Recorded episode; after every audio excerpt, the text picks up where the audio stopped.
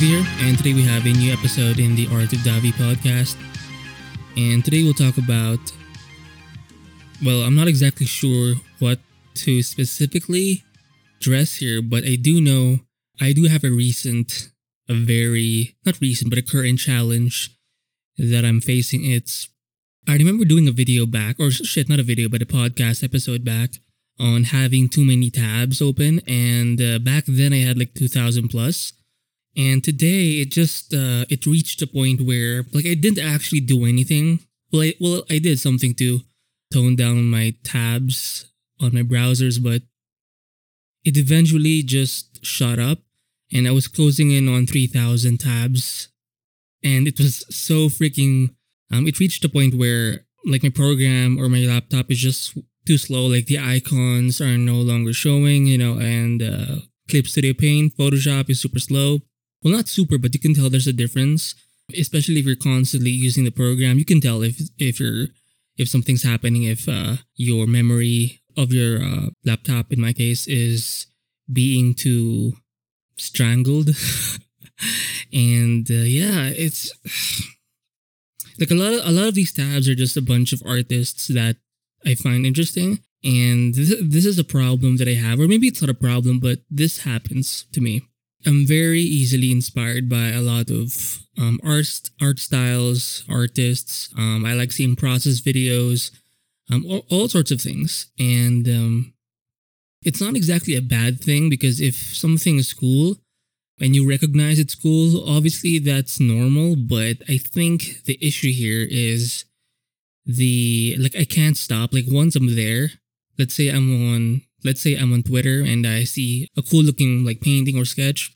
Once I click on that profile, more people or more artists will get recommended along the way. So it just keeps going and going, and it's almost impossible to stop. And you'll get to a point where maybe you're like me, you have a bunch of tabs, way too many tabs open, and it's going to affect your work eventually. And right now, instead of deleting all of them, I think the thing I'm trying to do is make this opportunity, or maybe the lesson here is to make this, or to try and see the opportunity in this challenge. And I think for me, it's being able to, or choosing to log all of the artists that I do want to point out or call out or study, and add them I have a notepad list of all of these artists, and I'm working through all of my tabs until eventually, I can like restart my laptop and just start fresh, right?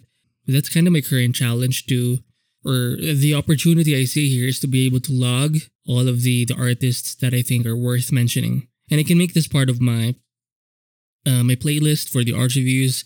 I think that's a great way to make this session or this period of time useful, and not let it go to waste. Because if I do like delete or turn off the browsers and just delete that history of all those artists I clicked on, then it's kind of a waste too. So why not just go with the flow but make use of that flow? I remember hearing this guy. He's a New Zealand native, and I remember he was asked. He's a sculptor, a traditional sculptor. He does a lot of like carvings and wood in his native ethnic style, and he was asked in one of his streams, like, how do you handle mistakes? Because it's when you make a carving, it's difficult to just erase shit, because it's an actual physical thing. So how do you deal with that? That was the question, and his response, it was very. Till this day, it does impact me. Sometimes I do forget, but. Like the way, the pacing, the timing of his answer, he took like a few seconds to think. Well, not a few seconds, but it was almost immediate. Like maybe a second delay. He said that if you make a mistake, you incorporate that mistake into your artwork and make it seem like it isn't a mistake. Now, I'm not saying it word for word, but I was like, fuck, like that's such a nice perspective, a nice way to approach things. And I think that's something that we can learn from, because mistakes are going to happen, but how do you incorporate or make use of that mistake? And isn't that kind of what art is, you know, making mistakes and trying to make it a part of your quote-unquote style, right? In a way, it's cope, but in a way, it also does work. And there's a reason why we have so many varying art styles. And there's a reason why I click on all of these people, right? There's a reason why I want to explore their portfolio, their body of work, is because we all have our own way of dealing with mistakes, of dealing with challenges. And because of this, we have such a wide library of art, and I think that's super cool.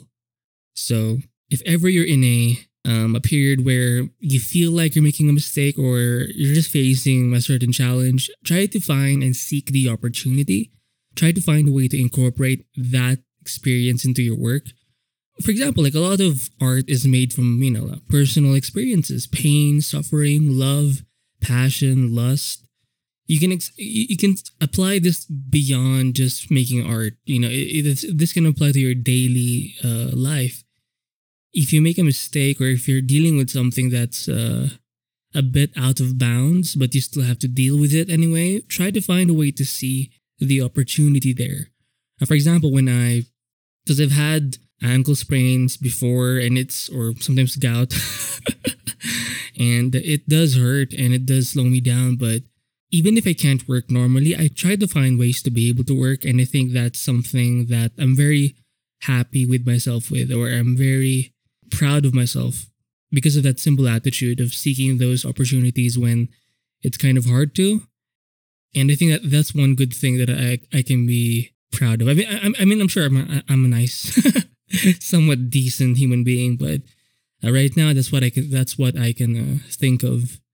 So yeah, try to see the opportunity when you make a mistake. Try to incorporate that mistake into your own artwork and call it your style. I think that's a better way, a more positive, productive way of coping.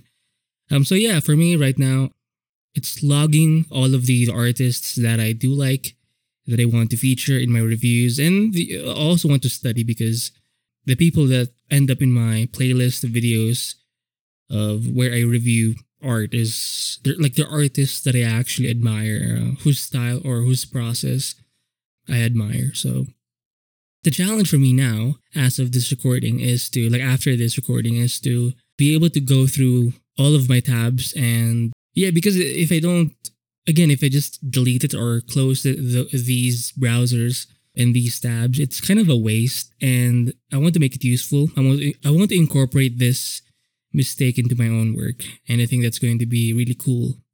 Yeah, so I'm still in the middle of doing this thing, but I thought I should do a podcast episode just to try to keep this momentum going, because the momentum I found is momentum. Consistency is very important. If you slack off a day, maybe it's okay, but it becomes a thing where if you drop off just a little bit too long, it's harder to jump back in. So I think it's good to be able to keep that flow, that momentum. So far, the podcast has been the most solid momentum. And by the way, as of this recording, I do have a video coming up. It's a very long episode. It's another Archive View, but it's about 40 minutes long, and I'm halfway done with the editing. It's a very cool video, and I may have to change things because I think a 40 minute video is too long, and I've always struggled with doing very long videos. But should I shorten the videos, or should I keep it as it is and just go at it in an even pace? I mean, who knows? But before I can work on that thing and finish that video and upload that and, do actual art, I can't move forward if my laptop is slow because of all of these tabs open. So right now it's getting through all of these tabs. And so find the opportunity in your mistakes. Try to see how you can use that to your advantage, and try to incorporate that so-called mistake into your own process, life, into your own artwork, and make it a part of your style. So hopefully this episode helps you. I'll see you in the next one.